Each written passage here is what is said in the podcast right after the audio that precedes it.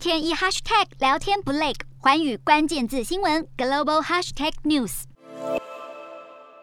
好，虽然俄罗斯民怨四起，但是各国对于俄罗斯的制裁依旧没有断过。马来西亚政府就表示，有一艘悬挂俄罗斯国旗的游轮将不被允许在马来西亚停靠，因为这是一艘先前已经被美国制裁，并且涉嫌运送伊朗石油的游轮。好，马来西亚外交部就表示，将不会违反国际间的制裁，已经拒绝这艘游轮的下锚请求。而马来西亚先前也曾对乌克兰冲突表示担忧。但是并没有谴责俄罗斯，也没有批评，而此次马来西亚的声明也将封锁该船的决定归咎给港口，而不是政府，就能够看出这是马来西亚想要同时安抚俄罗斯和美国所做的两面决定。